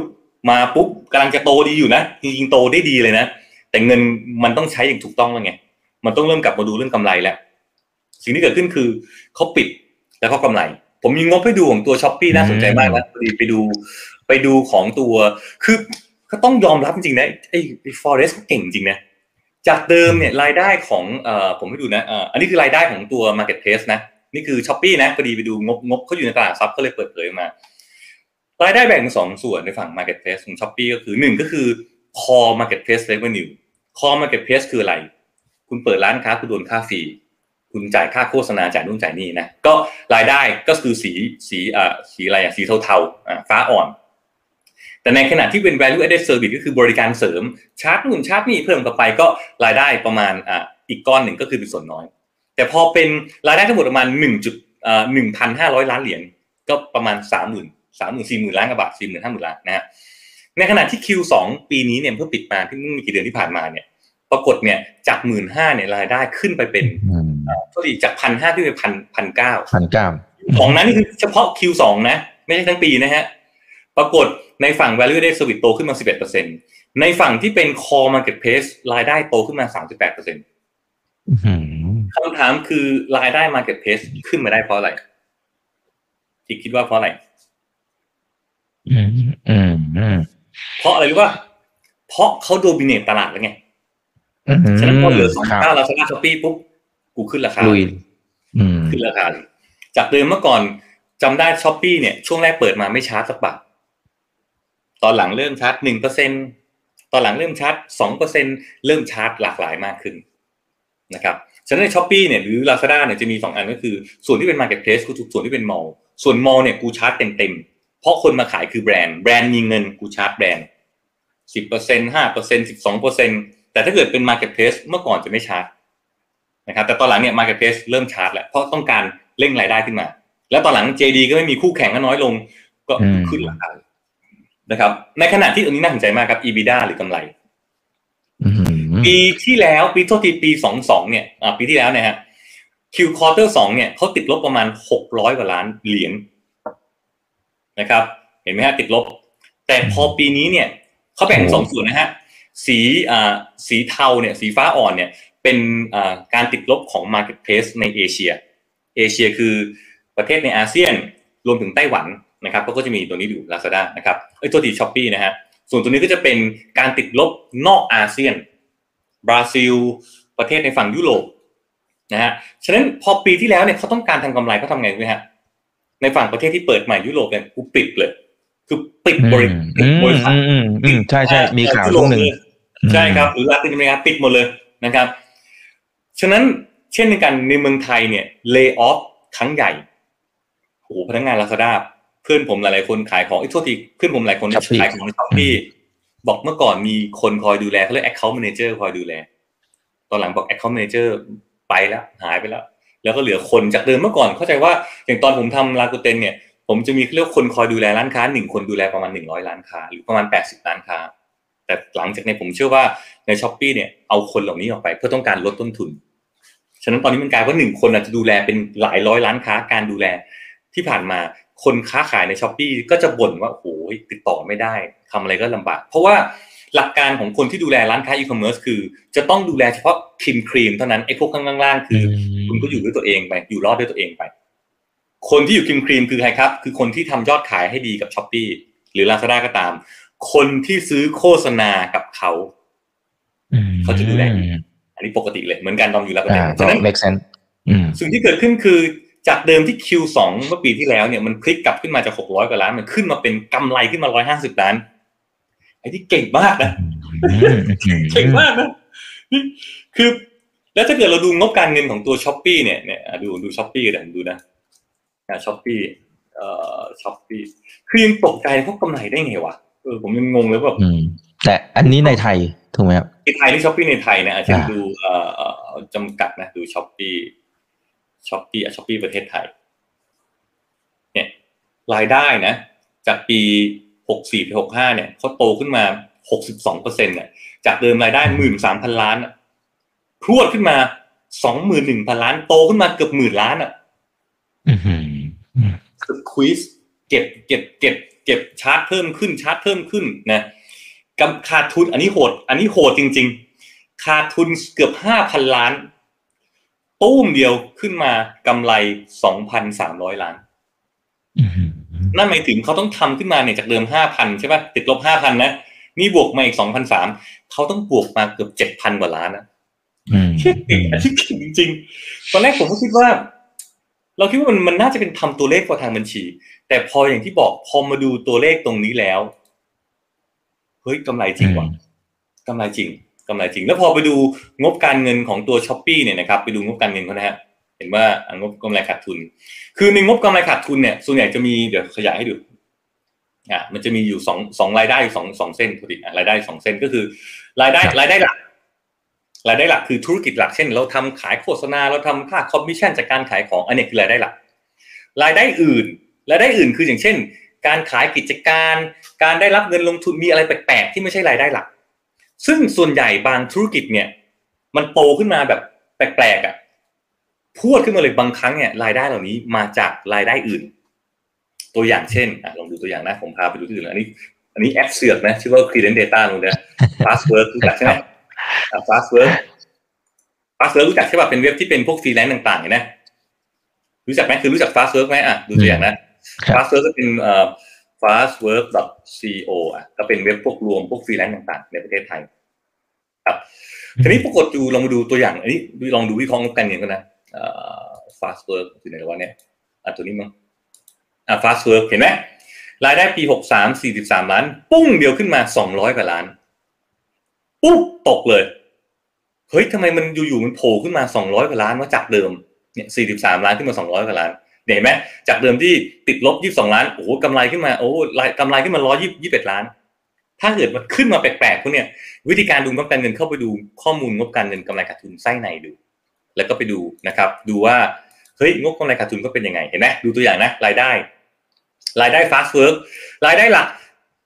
สามสิบล้านสี่สิบสามล้านห้าสิบล้านห้าสิบแปดล้านค่อยๆโต แต่ปรากฏรายได้อื่นๆเนี่ยนะอยู่ๆปุ๊บยี่สองหมื่นกว่าบาทสามพันกว่าบาท ร้อยห้าสิบเอ็ดล้านอืมอืมเนี่ยนี่คือไม่ใช่รายได้ปกติของธุรกิจนั้นๆฉะนั้นพอเรามาดูอย่างตัวที่บอกพอมาดู Shopee ปุ๊บเนี่ยมันไม่ใช่ไง Shopee มันเป็นเอ่อรายได้ที่เอ่อมันเป็นรายอะผมลองดู Shopee นะดู Shopee ต่อ Shopee คือเป็นรายได้ที่มันเป็นรายได้ของเขาจริงๆเห็นไหมรายได้หลักจากห้าพันล้านขึ้นไปหมื่นสามขึ้นไปสองหมื่นหนึ่งมันคือรายได้จริง ๆ มันไม่มีรายได้อื่นนะนั่นคือตัวอย่างในการที่วิเคราะห์ได้เลยว่า เออเฮ้ยของจริงเว้ยแล้วพอมาเห็นตัวเลขของงบของเขาเนี่ยเอ่อ Q2 เนี่ยยิ่งยืนยันเลยว่าของเขาของจริงนะครับ ในขณะที่อันนี้คำถามคือทำไมเขากำไรได้ดูตัวอย่างนะวิธีการต้องเจาะต้องเจาะลงลึกๆ Q2 ปีก่อนเอ่อใช้งบทางการตลาดเซลล์และ marketing เก้าร้อยกว่าล้านเกือบพันล้านอะพันล้านเกือบสามหมื่นล้านนะนี่คือทั้งอาเซียนนะนี่คือของ C กรุ๊ปทั้งทั้งอาเซียนเลยนะครับ แต่พอ Q2 ปีนี้จาก 900 เหลือลดไปครึ่งนึงอะลดไป 49เกือบ50เปอร์เซ็นต์พอมันลดไปครึ่งปุ๊บไอ้นี่แหละ คือบอกเลยตัวเบิร์นเงินธุรกิจเลย เนี่ยตัวโบเผาเงินเลยนะฮะแล้วเมื่อมาดูต่อครับ general นะครับ and administrative ก็คือค่าเงินเดือนค่าคนค่าออฟฟิศออฟฟิศต่างๆเนี่ยจากเดิมเนี่ย300กว่าล้านลดลงเหลือ295ล้าน ตรงนี้ลดลงไป19เปอร์เซ็นต์นะครับ ตัวที่ลดลงต่อคือทำ R&D Research and Development จากเดิม 300 กว่าล้านลดลงมา 24เปอร์เซ็นต์ฉะนั้นเมื่องบคนก็ลด Marketing ก็ลด ค่าทำ R&D ลด ก็จึงไม่น่าแปลกใจว่าทำไมเขาถึงสามารถทำ EBITDA ทำกำไรได้สูงขึ้น พวกเนี้ยผมบอกได้เลยว่า s h อ p e e หรือ Lazada เนี่ยเมื่อก่อนติดลบนะอยากจะกำไรเมื่อไหร่ก็กำไรได้ ผมเคยบอกไว้แล้วมันก็จริง วิธีการจะกำไรคือหยุดเบิร์นเงินในฝั่งของ Marketing เนี่ยไอ้สามก้อนเนี่ยหยุดปุ๊บกำไรทันทีเลย แต่คำถามคือทำไมเขาไม่หยุด เพราะเขาต้องการ grow เขาต้องการโตโตโตไปต่อคำถามคือใครเป็นผู้ทำคนนี้คนแรกก็คือ Amazon ที่อเมริกา Amazon เนี่ยตอนนี้กลายเป็นเบอร์หนึ่ง e-commerce ในอเมริกานะครับและในยุโรปด้วย Market Share ของ e-commerce Amazon ในอเมริกาเกิน 50กว่าเปอร์เซ็นต์คือกินแม่งทั้งอเมริกาแล้วอะอีบงอีเบสู้ไม่ได้ล้วคำถามคือทำไม Amazon ทำได้ เพราะ Amazon ขาดทุนมาสิบกว่าปีฮะทุกคน Amazon มันขาดทุนขาดทุนสิบปีอะ แล้วพอมันกำไรปุ๊บมันมันฆ่าคนอื่นตายหมดเลยไงเพราะลงทุน infrastructure ทุกอย่างหมดแล้ว ฉะนั้นเกมอีคอมเมิร์ซไม่ใช่เกมสั้น มันคือเกมยาว เช่นเดียวกันถ้าเกิดลงไปดูนะ เมื่อกี้ผมดู Shopee นะเอาไปดูลาซาด้าแล้วกันนะโอเคลาซาด้าโอเคอ่า Lazada Lazada เป๊ะเลยฮะเปิดมา11ปีแล้ว ขาดทุน10ปีติดเลย แล้วเริ่มมากำไรปีที่ปีที่10กำไรปีที่10เนี่ยปีที่10ปุ๊บกำไรเลย200กว่าล้านแล้วปีที่11ปุ๊บกำไรเช่นเดียวกัน ฉะนั้นเกมแล้วก็ขาดทุนสะสมรวมไปเดี๋ยวผมขอเปลี่ยนแอคเคาท์นะเดี๋ยวให้ดูว่าเขาขาดทุนสะสมไปเนี่ยน่าจะเป็นหมื่นล้านนะเดี๋ยวให้ดูในคีเดนมันมันมันส่องได้ค่อนข้างเยอะอ่าโอเค ไปดูงบการเงินแบบละเอียดอ่าเช่นลองดูนะ Lazada โอเคงบการเงินละเอียดอ่าข้อมูลการเงินดูงบดุลนะแล้วก็งบละเอียด งบละเอียดจะเห็นเลยว่าเขาเนี่ยมีขาดทุนสะสมอีกหนึ่งหมื่นห้าพันล้าน หมื่นห้าพันล้านคือ tax shield นะใครอยู่ในวงการการเงินจะรู้ว่าคือ tax shield คือเขาสามารถทำกำไรได้อีกหมื่นกว่าล้านโดยที่ไม่ต้องเสียภาษีให้ประเทศไทยเลยเพราะเขาขาดทุนไปขาดทุนไปเยอะแล้ว แต่ปกติเข้าใจว่ามันมันได้แค่ห้าปีมั้งนะเข้าใจว่านะนะอืม แล้วเขามีเงินกู้เท่าไหร่เนี่ยจะมีดูหนี้สินเนี่ยมีเงินกู้ต่างๆเนี่ยมีสินทรัพย์หนี้สินหมุนเวียนหมื่นสามพันล้านอะไรเงี้ยจริงไหมฮะจดทะเบียนตอนนี้ทุนจดทะเบียนลาซาด้าหมื่นห้าพันล้าน เงินกู้ระยะสั้นพันกว่าล้านอะไรก็จะมีพวกนี้อยู่เนี่ยพวกนี้สามารถเอามาวิเคราะห์ได้เลย ฉะนั้นถ้าเกิดเราดูงบการเงินเป็นเนี่ย เราจะเริ่มสามารถวิเคราะห์ว่าธุรกิจที่เราดูอยู่คู่แข่งเรานี่คือนี่คือทักษะหนึ่งที่บางทีเจ้าของกิจการวิเคราะห์ไม่ค่อยเป็นนะครับ ผมเลยทำข้อมูลนี้มาคือดูตัวนี้ ผมก็เป็นมนุษย์ที่ชอบเก็บข้อมูลเนี่ยเห็นไหมเห็นไหมเดี๋ยวขยายขึ้นหน่อยแล้วกันนะก็เป็นกลุ่มเห็นไหมโอ้โหผมก็เก็บทั้งกลุ่มเลยนะเดี๋ยวขอขยายเนี่ยทั้งกลุ่ม Lazada s h o p ปี้เนี่ยดูนะเดี๋ยวขออีกนิดนึงนะอะมันมีหน้าจอคือที่โอเคปื๊ดแล้วก็ขยายเพิ่มอีกเอาเป็นสองร้อยเลยอะโอเคเห็นไหมอืมครับอ่าชัดเจนครับอ่ากลุ่มกลุ่มของ C คือกลุ่มของอ่า Shopee นะ Shopee เนี่ยเอ่อนี่คือปีสองหนึ่งและปีสองสองนะสองหนึ่งเนี่ย Shopee เนี่ยเขามีทั้ง Shopee ปกติ Shopee Express คือขนส่ง ShopeePay คือชำระเงิน ฉะนั้นอีคอมเมิร์ซมันอยู่สามกลุ่ม ก็คือขายจ่ายส่ง มีอยู่สามอย่างเนี่ยต้องดูสามอย่างนะครับ Garena คือเกมออนไลน์ SCommerce คือทำเกี่ยวเรื่อง fulfillment นะครับSeaMoney ทำเกี่ยวเรื่อง financial ปล่อยกงปล่อยกู้อะไรต่างๆนะครับยูนิคอนขายปีแล้วก็เป็นพวกขายโบรกเกอร์ ShopeeFood อันนี้ทั้งหมด นี่คือในกลุ่มของ Shopee หมดเลย จะสังเกตว่าสองหนึ่งเนี่ยพอดูรวมกันแล้วเนี่ยรายได้สี่หมื่นสามพันล้าน ขาดทุนเกือบหกพันล้าน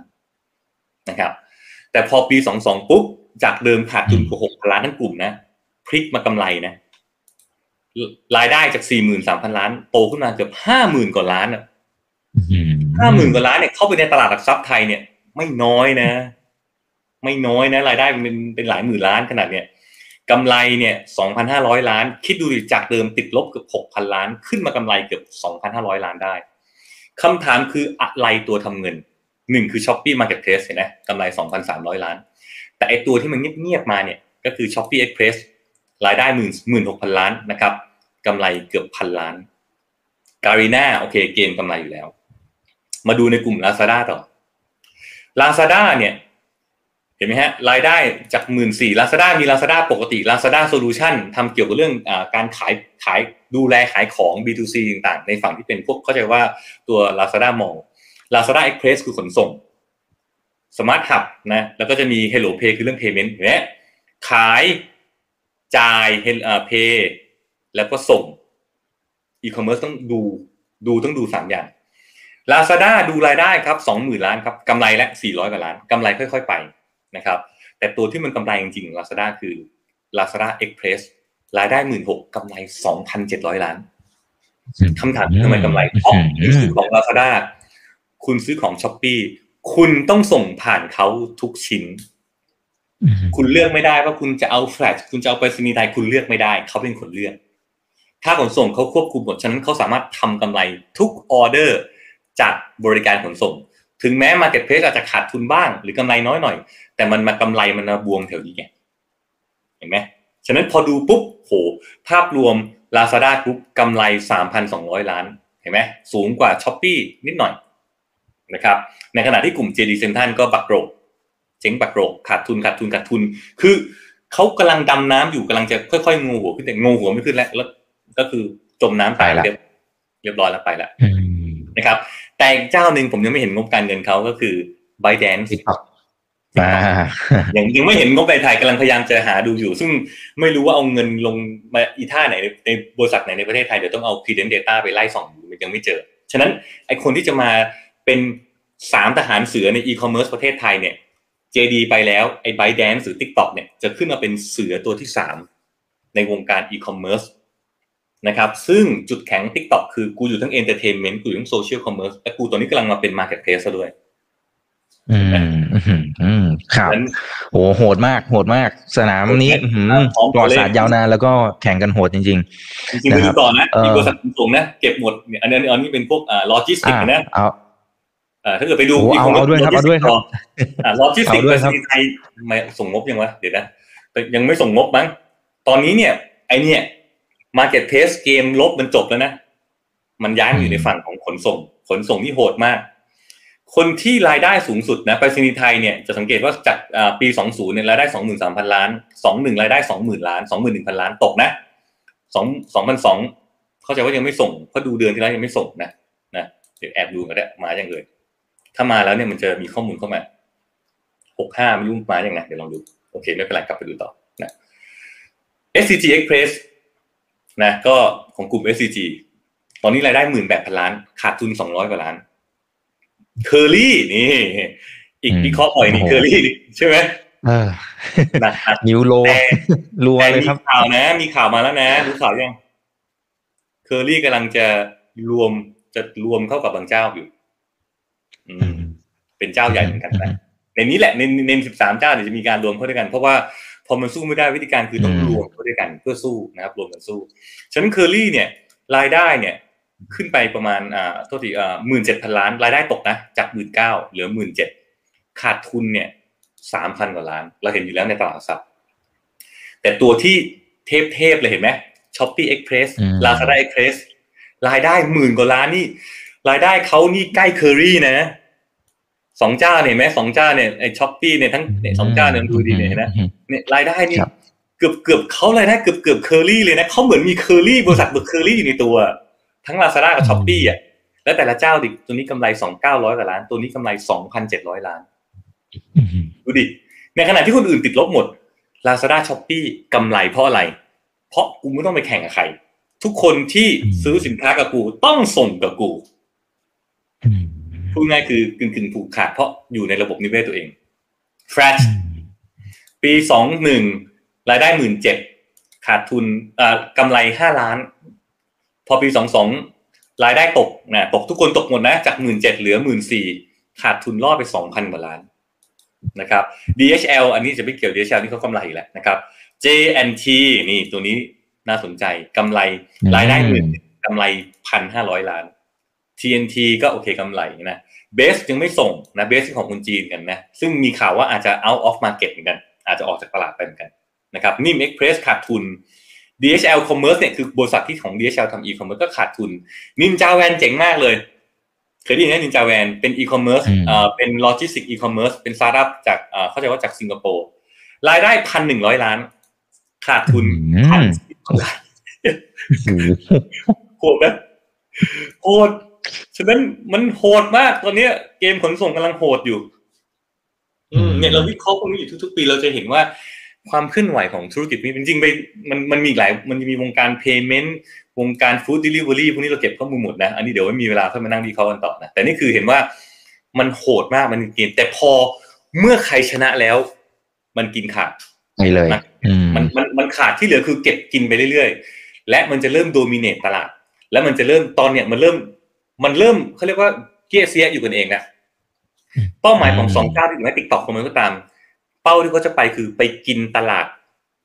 ออฟไลน์อืมฉะนั้นอืมเซนทรันโรบินสันโอ้เดอะมอลล์เตรียมตัว เพราะเขาคงรู้ตัว เพราะตัวนี้เขาใจะว่าสินค้าใน department store หลาย ๆ ตัวกำลังซื้อเริ่มหดลง เพราะผมเองเป็นเจ้าของแบรนด์ เช่นผมอะขายแล้วเราขายแว่นตาแล้วกัน เมื่อก่อนเข้าเซ็นทรัล เข้าเดอะมอลล์นะไปวางอยู่เอ็มโพเรียมต่างๆ พอไปวางขายปุ๊บต้องทำไง โดน GP สามสิบเปอร์เซ็นต์อืมแล้วบางทีเนี่ย ต้องมีพนักงานไปยืน พนักงานที่เราเห็นตามห้าง ไม่ใช่พนักงานห้างของห้างนั้นนะครับ พนักงานเหล่านั้นคือพนักงานของแบรนด์ เช่นน้องสาวเราอะไปขายพวกเสื้อผ้าเด็กๆอะเขาไปเข้าไปเซ็นทรัลเข้าไปเดอะมอลล์ต้องจ้างพนักงานตัวเองไปยืนนะ ฉะนั้นพนักงานที่เราเห็นเนี่ยไม่ใช่เงินเดือนของพวกเซ็นทรัลหรือเดอะมอลล์เลยอืม แต่ตอนนี้เนี่ยไอ้พวกขายของเนี่ยน้องเราน้องสาวเราขายเสื้ออยู่ ขายห้างโดนสามสิบเปอร์เซ็นกูเปิดขายลาซาด้ากูขาย Shopee กูขายในโซเชียลมีเดียกูโดน margin น้อยกว่าเยอะ ยอดขายเยอะกว่าด้วยซ้ำไป ฉะนั้นคู่แข่งของบรรดาพวกห้างสรรพสินค้า department store คือพวก Lazada Shopee อืมฉะนั้นอืมฟันธงอย่างที่บอกคืออีกทีคือ อนาคตห้างสรรพสินค้าที่สองฝั่งฝั่งที่เป็น department store กับฝั่งที่เป็น mall ที่เป็นร้านอาหารต่างๆ department store มันจะเล็กลงไปเรื่อยๆ จะสังเกตไหมบางทีไปเดินแล้วมันเหวงๆไฟมืดๆคนอืมไม่มีคนเหงาอืมเพราะคุณไปซื้อเลยปุ๊บกูซื้อ Lazada ซื้อ Shopee ดีกว่านะครับ และในขณะเดียวกันในฝั่งตัวมอลที่เป็นร้านอาหารคนเนี่ยก็จะเริ่มเข้าตรงนั้นอาจจะเริ่มใหญ่ขึ้น ต่อไปในอนาคตเนี่ย department store จะเล็กลงไปเรื่อยๆ แต่ส่วนที่เป็นฟู้ดส่วนที่เป็น entertainment อะไรพวกเนี่ยมันจะเริ่มใหญ่ที่เป็น experience ประสบการณ์มันจะใหญ่ขึ้นนะครับ ซึ่งอืมเหตุการณ์นี้ เกิดขึ้นแล้วที่อเมริกา ห้างเมื่อก่อนอเมริกาอเมริกาเป็นเป็นดินแดนแห่งห้างสรรพสินค้า แต่พอมีอเมซอนเข้ามาเกิดอะไรขึ้น คนอเมริกาซื้อของอเมซอนหมดเลย ตอนนี้ห้างร้างกันเป็นแถบๆเลยนะครับเมืองไทยกำลังอยู่ในช่วง transition นี้ครับอืมครับ คือโอเค อันนี้อันนี้มันอาจจะเป็นเลเวลของผู้ประกอบการรายใหญ่ที่เป็นในเชิงของแพลตฟอร์มอะไรต่างๆ แต่ว่าตอนเนี้ยมันเหมือนกับว่าไทยเนี่ย คือไม่รู้ใช้คำนี้ได้เปล่าว่ามัน คือเราเหมือน กึ่งกึ่งยิ่งเราซื้อเขาเท่าไหร่มันเหมือนเราเสียเอกราชในเชิงการค้าไปเรื่อยๆไหมฮะหรือหรือยังไงคือก็หมายถึงว่า เราก็ต้องซื้อกับเขาอะเพราะเรามันมันกลายเป็นความเคยชินอะไรไปแล้วอ่ามันเหลือไม่กี่เจ้า ซึ่งมันไม่ใช่ของไทยเลยนะครับแล้วเราก็เสียเงินออกไปเรื่อยๆไปเรื่อยๆเพราะบริษัทแม่ส่วนใหญ่พวกนี้ก็เป็นต่างชาติหมดอยู่เลยใช่ใช่ใช่แล้วก็แล้วอย่างที่เคยคุยครั้งก่อน อีกเพิ่งเอามาลงอีกรอบหนึ่งที่เราพูดเนี่ยแล้วในนี้ก็เห็นว่าใน marketplace มันก็สินค้าจีนเต็มไปหมดเลยใช่ไหม ฉะนั้นมันก็กลายเป็นว่าโอ้โหเนี่ยสินค้าจีนเข้ามาเพียบเลยเอาไปดูอุปกรณ์อะไรอะอุปกรณ์อิเล็กทรอนิกส์อุปกรณ์เสริมมือถือก็ได้นะดูตัวอย่างเดี๋ยวเดี๋ยวกดดูกันอะดูตัวอย่าง วิธีการดูง่ายอุปกรณ์เสริมมือถือกดดูปุ๊บนะเดี๋ยวซูมให้ดูอะอ่ามีทั้งหมดเท่าไหร่เอ่อเท่าไหร่สองสองหมื่นกว่าชิ้นเองเหรออ่าเอ่ออุปกรณ์อิเล็กทรอนิกส์ก็ได้โอเคทั้งหมดนะเขามีทั้งหมดเท่าไหร่มีทั้งหมดอยู่ประมาณสามทำไมเหลือสามสามหมื่นกว่าชิ้นเองฮะ เมื่อก่อนมีเป็นเป็นล้านชิ้นเลยนะ วิธีการดูดูจาก overseas ก็ได้ไหม overseas overseas เมื่อกี้แหละสามหมื่น overseas รอดไปหมื่นเก้าแล้วอืมอันนี้โหดอ๋อนี่ LazMall เดี๋ยวโทษทีไปดูไปดูลาซาด้าจริงๆเลยลาซาด้าอ่า อุปกรณ์อ่าอุปกรณ์โทรศัพท์มือถือก็ได้โอเคโอเคคุณพักวัตบอกว่าวันนี้พี่ป้อมมันมากฮะโหดไหม คือโหดมาก คือโหดมากตอนนี้แบบ เออ เนี่ยแบบสินค้าจีนเป็นหมื่นๆคือสินค้าจีนเต็ม Lazada Shopee เรารู้กันอยู่แล้วอะเออ แล้วที่โหดคือเห็นไหมสินค้าจีนมาเปิดใน LazMall เนี่ย คนจีนเข้ามาตีตลาดเนี่ยดูดิเต็มไปหมด แล้วตอนนี้มันกลายเป็นว่า cross border warehouse คนจีนก็ล้อมรอบอยู่ในประเทศไทยอะไรต่างๆ อืม แต่บางอย่างก็ไม่เวิร์กนะ ก็คืออย่างเช่นเราเห็นข่าวชื่อว่าอะไรนะ อะไรอะไรที่มันมาอยู่ตรงบางนา Samanea เชื่ออย่างใช่ไหม Samanea Plaza อืม Samanea Plaza ก็มีคนไปเดินก็มันก็เงียบมันยังเอาไม่ขึ้นใช้คำว่าเอาไม่ขึ้นดีกว่า แต่ที่น่ากลัวไอ้ Samanea คือรอบๆนั่นแหละไอ้พวกแวร์คง warehouse โกดงโกดังตอนนี้คนจีนไปเช่าเตรียมเต็มเพียบเลย Samanea มันอาจจะดูดีไปหน่อย แพงไปหน่อยของคนจีนเขาไปอยู่กับไปเช่าโกดังโกดังในราคาไม่แพงเท่านั้นก็ได้นะครับฉะนั้นฟันธงว่าต่อไปธุรกิจอีคอมเมิร์ซ นะครับจีนจะกลายเป็นสินค้าหลัก สินค้าประเทศจีนจะกลายเป็นสินค้าหลักในประเทศไทยนะครับ ตอนนี้เราเริ่มเห็นแล้ว ไปดูทิกตอกขายอะไรทิชชู่ขายของจีนเต็มไปหมดเลยนะครับ ซึ่งตอนนี้ยังเป็นคนไทยขายอยู่บ้าง แต่ตอนหลังเราจะเริ่มเห็นคนจีนเข้ามามากขึ้นเรื่อยๆนะครับฉะนั้นจีนก็จะกลายเป็นผลิตขายตรงเข้ามาในประเทศไทยผ่านพวกนี้นะครับ ซึ่ง Lazada Shopee ก็กินตลาดไปเรื่อยแล้วก็จะเริ่มไปกินตลาดพวก department store อย่างที่ตัวเลขได้เห็น นะฮะขนส่งก็จะเป็นอีกตลาดหนึ่งเห็นไหมฮะถ้าเกิดกลับไปดูตัวเลขทีนะขนส่ง เพราะอะไรเดี๋ยวดูไหนเอ่ยเพราะเขาเองก็ควบคุมระบบขนส่งทั้งหมดแล้วนะฉะนั้นพอควบคุมทั้งหมดปุ๊บขนส่งเขาก็กำไร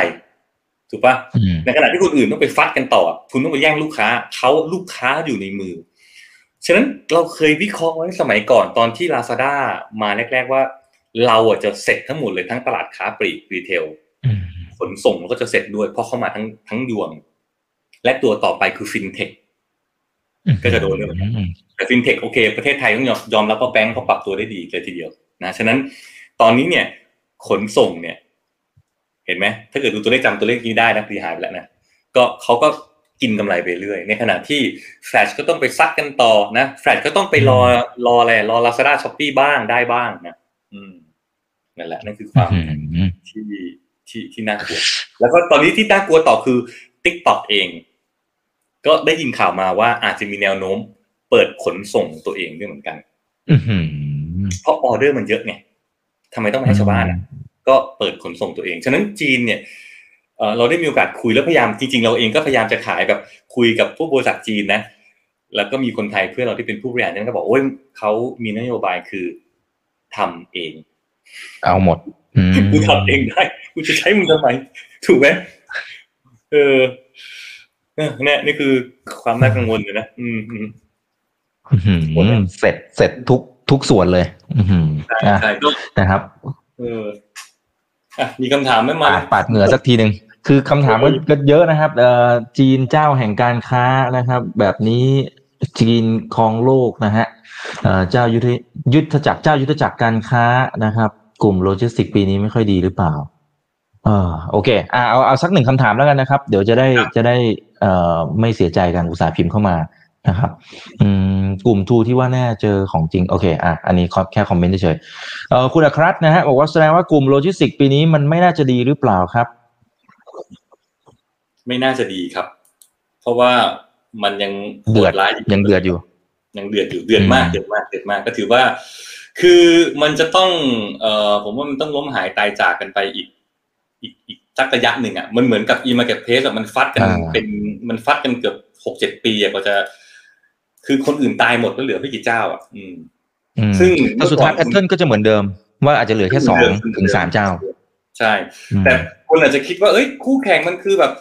เคอรี่คือแฟลชใช่เปล่าคู่แข่งคือแฟลชใช่เปล่าเองอืมแต่ผมบอกได้เลยว่ามันไม่ใช่ตรงนั้นนะครับ ซึ่งผมเองก็ได้มีโอกาสคุยกับเอ่อผู้บริหารของเอ่อเขาเรียกว่าอะไรอะบริษัทขนส่งเหมือนกัน ทุกคนก็พูดเป็นเสียงเดียวกันว่าไอ้คนที่น่ากลัวที่สุดคือไอ้พวก marketplace นี่แหละน่ากลัว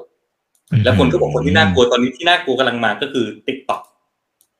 อืมไอ้นี่แหละอืมน่ากลัวน่ากลัวจริงๆอืม ครับครับอะโอเค พอฟังเรื่องที่มันโหดร้ายอย่างนี้ ฝากทิ้งท้ายหน่อยครับพี่ป้อมเราคุยกันพอสมควรละนะครับ ก็ก็ยังอยู่กันประมาณหกร้อยกว่าท่านนะครับ ฝากทิ้งท้ายว่าผู้ประกอบการคนไทยอะไรยังไงมันมันมีทำอะไรตรงไหนได้บ้างไหมอืมคือผมว่าสินค้าจีนมันมาจริงก็ย้ำดีว่าหนึ่งคือเราคงเราคงเป็นผู้ค้า เราคงจะเป็นผู้เสพที่ดีฉะนั้นจริงๆอะสินค้าเราเราเรามี value นะครับ คนไทย ฉะนั้นเราคงไปสู้ เราผมไม่อยากให้สู้เรื่องราคา เราต้องยกตัวเองขึ้นมาและสร้างความแตกต่างนะครับ ชูความเป็นไทยมีอะไรบางอย่างมีแบรนด์มียูนิคเพราะสังสังเกตดูเราไปดูในสินค้า Lazada Shopee ของที่ขายดีคือของที่ไม่มีแบรนด์ อะไรก็ไม่รู้ราคาถูกๆนะแต่ถ้าเกิดสินค้าคุณมีแบรนด์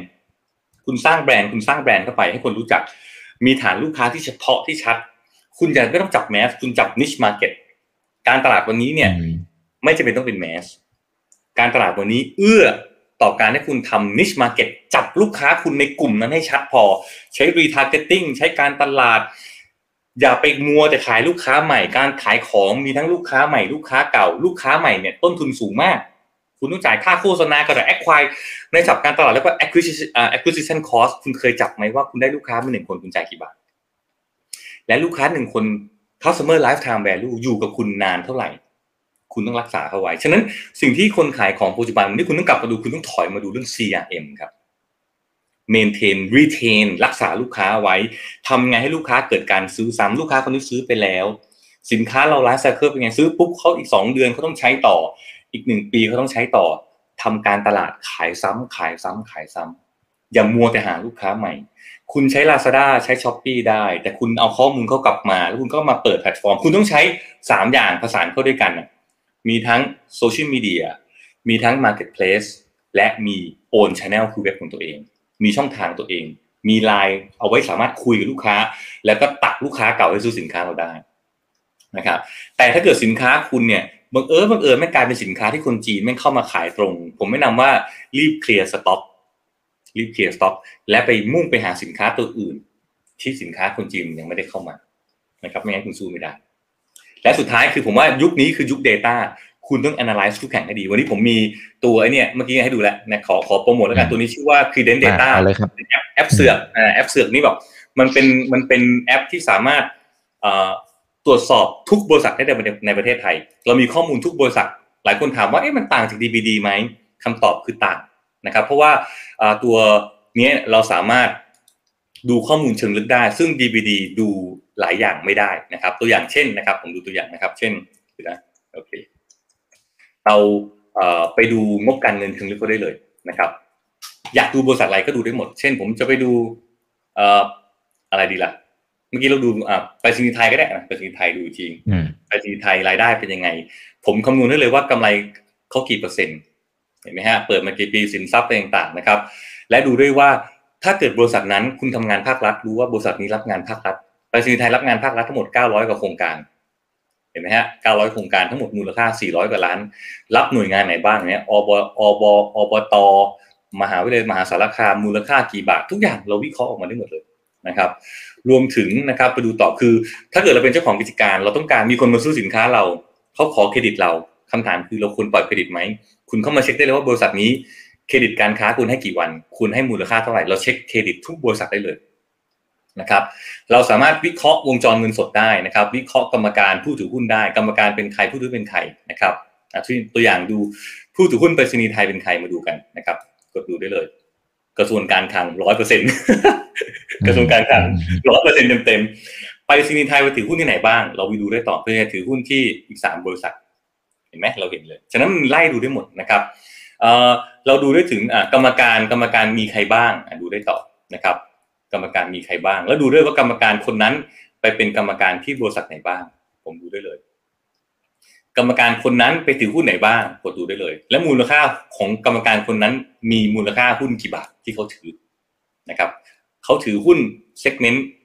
อุตสาหกรรมไหนบ้าง วิเคราะห์ได้นะครับ เราไปดูความสัมพันธ์ในการถือหุ้นว่าประสิทธิไทยมีใครถือหุ้นบ้างกระทรวงการคลังถือร้อยเปอร์เซ็นต์และเขาไปถือหุ้นใครบ้างก็จะสามารถวิเคราะห์ออกมาได้ นะครับงบการเงินก็ดูได้แบบละเอียดนะครับอ่างบการเงินงบดุลก็ดูได้นะฮะละเอียดนะครับหรือแม้แต่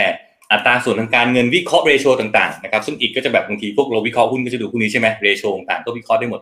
เราวิเคราะห์บริษัทนอกตลาดได้เลยนะครับอ่าแล้วก็เครดิตทางการค้าสภาพคล่องการส่งงบอันนี้เจ๋งมากคือส่งงบการเงินใครเป็นคนส่งงบการเงินเห็นไหมดูดิใครเป็นผู้สอบดูดิส่งงบช้าไปเป็นแบบ เนี่ยส่งช้ามากนะทุดิบส่งแบบช้าไปเป็นร้อยร้อยวันเนี่ย ปีหกห้าเนี่ยอืมนะฉะนั้นเอ่อข้อมูลเนี่ย เดี๋ยวให้ดูต่อนะ แล้วดูชื่อนะ คุณวิภาวันนะส่งงบช้า ไปดูต่อปุ๊บไปดูคุณวิภาวันสอบบริษัทไหนบ้างโอ้โหและแต่ละบริษัทส่งช้าส่งเร็วเขาส่งไปใช้ส่งช้านะแต่บริษัทอื่นเขาส่งเร็วนะเราสามารถรู้ได้ว่าผู้สอบคนนี้เนี่ยมีพฤติกรรมยังไงบ้าง เราสามารถดูได้ว่าผู้สอบ STARK เป็นใคร และผู้สอบ STARK ไปสอบบริษัทไหนบ้าง ดูไหมอ่าดู STARK ครับดูเอาไปดู STARK STARK เป็นมหาชนอะดูเห็นไหม STARK นะ เราดูผู้สอบ STARK นะ คนนี้เลยคุณนันทวัฒน์เห็นไหมนันทวัฒน์ผู้สอบ คุณนันทวัฒน์สอบสตาร์กมาสามปีแล้วนะส่งก่อนเนี่ยนะส่งงบก่อนเนี่ยแปดวัน คุณนันทวัฒน์ไปตรวจสอบอีก กี่บริษัทสี่สิบบริษัท เป็นมหาชนหกบริษัทจำกัดอีกสามดูดิ และที่ดูดิคุณนันทวัฒน์ไปเซ็นงบให้กับกรุงเทพประกันชีวิต ไปเซ็นงบให้กับเนี่ยเฟลปดอสเนี่ยใช่ไหมไปไปเซ็นงบให้ที่อื่นเนี่ยคำถามคือผมเนี่ยเราเองเนี่ย เป็นเจ้าของบริษัทนี่เรากังวลนะ ถูกป่ะกังวลนะ ฉะนั้น Key Data เนี่ยสามารถส่องได้หมดเลย ว่า บริษัทเหล่านี้เป็นใครบ้างนะครับ หรือบางทีเนี่ยเราดูได้ว่าที่ตั้งบริษัทนั้น มีกี่บริษัทซ่อนไว้อยู่ อันนี้สามารถส่องได้เยอะดูได้หลากหลายมากเช่นดูช้อปปี้ประเทศไทยนะอะดูล่างนะช้อปปี้ประเทศไทยที่อยู่คือ 89 AA Capital ปรากฏที่อยู่เดียวกันเนี่ย มีทั้งหมด 22 บริษัทจดอยู่ร่วมกัน แปลว่าอะไร เราเห็นหมดเลยว่า นี่คือบริษัทมีความสัมพันธ์กันเนี่ ยยังไงล่ะแอปเสือกแม่โคตรเสือกเลยเป็นการิดงการีน่าคอปปี้โฮดดิ้งประเทศไทยหนึ่งเป็นยูนิคอนเนี่ยหมดหลุดออกมาหมดเลย สืบเซาะหลุดออกมาหมดเลย นะฮะ เนี่ยดูหมดเออมีเห็นไหมสตาร์ฉะนั้นดูปุ๊บจะเห็นเลยว่าเฮ้ยเขากำลังจะ move อะไรต่อกำลังจะทำอะไรต่อ เนี่ยเพิ่งจดทะเบียนมาแปด Starlight STH เนี่ยเริ่มมาแล้วทำอะไรบ้างเอ่ยประกอบเป็นนิติบุคคล แปลงสินทรัพย์เป็นหลักทรัพย์เอาละเว้ยเริ่มมาแล้วเอาละเว้ยเริ่มมาแล้วเห็นไหมเริ่มเห็นแล้ว next move ของกลุ่ม C เห็นไหมเปิดมาแปดเดือนเองเนี่ยเราเริ่มส่องได้แล้วเป็นไงบ้าง ไปดูต่อบริษัทนี้เป็นใครบ้างใครถือหุ้นก็เห็นไหมเปิดมาแปดเดือนเอง ทุนจดทะเบียนสี่หมื่นบาท เห็นไหมยังไม่มีข้อมูลเพราะเพิ่งจดทะเบียนอ่าคุณนกเนี่ยคุณนกเป็นกรรมการอ่าเห็นไหมเริ่มเจอละก็มาไล่ดูต่อเรื่อยๆได้ ใครเป็นผู้ถือหุ้นก็มาดูต่อมาละบริษัทไม่มีคุณนกเป็นผู้ถือหุ้นเลย เป็นบริษัทยูนิคอร์นประเทศไทยเนี่ยมันไล่ไปเรื่อยๆได้ หรือแม้แต่เราไปดูข่าวได้เลยเช่นไปดูข่าวของบริษัทนี้มีไหมเข้าใจว่าบริษัทใหม่ไม่น่ามีนะครับ เราไปดูข่าวเกี่ยวกับกรรมการบริษัทได้เลยแต่ละคนว่ากรรมการเช่น คุณมณีรัตน์มีข่าวอะไรบ้าง ดูข่าวคนนั้นได้เลยอื้อหือไปดูข่าวเกี่ยวกับผู้ถือหุ้น ผู้ถือหุ้นคนนี้มีข่าวอะไรบ้างเห็นไหมคุณลุใครวะเนี่ยหลุยวิวงศ์วัดวิวงศ์ศักดิ์เริ่มเจอแล้วเขาไปถืออะไรบ้างก็เจอข่าวเขานะสนุกอันเนี้ย ทีนี้มันเป็นบริการฟรีอยากไปดูดูได้เลย แต่ถ้าเกิดใครอยากจะได้แต้มเดี๋ยวหาก่อนนะเออผมมีแต้มเอามาแจกฟรีนะ เอามานี่เลยอ๋อเอาโอเคอะแจกฟรีเลยนะ ก็ครับหนึ่งพันห้าร้อยบาทก็คือหนึ่งพันห้าร้อยแต้ม ใช้เอ่อเข้าไปสมัครสมาชิกที่ฟรีนะครับ แล้วก็พิมพ์คำว่าอ่า CRD ห้าคุณจะได้หนึ่งพันห้าร้อยบาท เอาไปส่องเอาไปคือถ้าเกิดจะดูลึกเนี่ยมันต้องจ่ายตังค์เพราะผมก็ไปซื้อ เอาเงินไปซื้อ Data มาเหมือนกัน ซื้อไปเป็นล้านเอามาเอามาให้แจกให้ ฉะนั้นบางตัวที่ข้อมูลที่ผมซื้อมาเนี่ยก็จะอาจจะต้องจ่ายเงินหน่อย บริษัทละสามร้อยบาทก็ไปดูอืมอืมอืมอืลองมไปดูครับแล้วกันโอ้โอเคครับ โอ้นี้นะแหมมันมันจริงนะครับทำให้เราเห็นทั้งหมดเลยนะ ว่ามันอื้อหือเดือดเดือดมากๆนะครับ ยังไงเพื่อนๆนักลงทุนก็กดแชร์ไว้นะครับ แล้วก็ไปดูตั้งแต่ตอนต้นอา จจะได้เข้าใจภาพของอีคอมเมิร์ซแบบเยอะมากขึ้นนะครับ แล้วก็ landscape ที่กำลังจะเปลี่ยนแปลงไปด้วยนะครับยังไงวันนี้ขอบคุณพี่ป้อมมากๆนะครับ เดี๋ยวโอกาสหน้าขออนุญาตเรียนเชิญใหม่นะครับ สนุกจครับคริแล้วก็ใครฟังดูอยู่อย่าลืมสมัครกินกาแฟนะผมเป็นสมาชิกคุณนะครับคุณอีกครับ อ๋อครับครับขอบคุณมากพี่ป้อมผมได้เสื้อเลยนะครับผมผมเออถ่ายโอเคครับดูช่องเป็นแฟนคลับคุณนะครับอืมโอ้ครับขอบคุณมากเลยครับ อ่า ก็โอเคสมัคครรับสมาชิก membership ได้ครับไหนๆก็ไหนๆละนะครับแปะไว้ในแคปชั่นละนะครับยังไงก็เข้าไปคลิกได้นะ โอเคได้ครับ ส่วนข้างหน้าเป็นเรื่องไหนเดี๋ยวรอติดตามกันนะครับ นี่คือ right now ใบอีกวันพดทุกเรื่องที่นักทุนต้องรู้นะครับ วันนี้สวัสดีครับสวัสดีพี่ป้อมด้วยนะครับครับสวัสดีครับสวัสดีครับ ถ้าชื่นชอบคอนเทนต์แบบนี้อย่าลืมกดติดตามช่องทางอื่นๆด้วยนะครับ ไม่ว่าจะเป็น Facebook, YouTube, Line Official, Instagram และ Twitter จะได้ไม่พลาดการวิเคราะห์และมุมมองเศรษฐกิจ และการลงทุนดีๆ แบบนี้ครับ อย่าลืมนะครับว่าเริ่มต้นวันนี้ดีที่สุด ขอให้ทุกท่านโชคดี และมีอิสรภาพในการใช้ชีวิต ผมอีกบรรพฒนาเพิ่มสุขครับ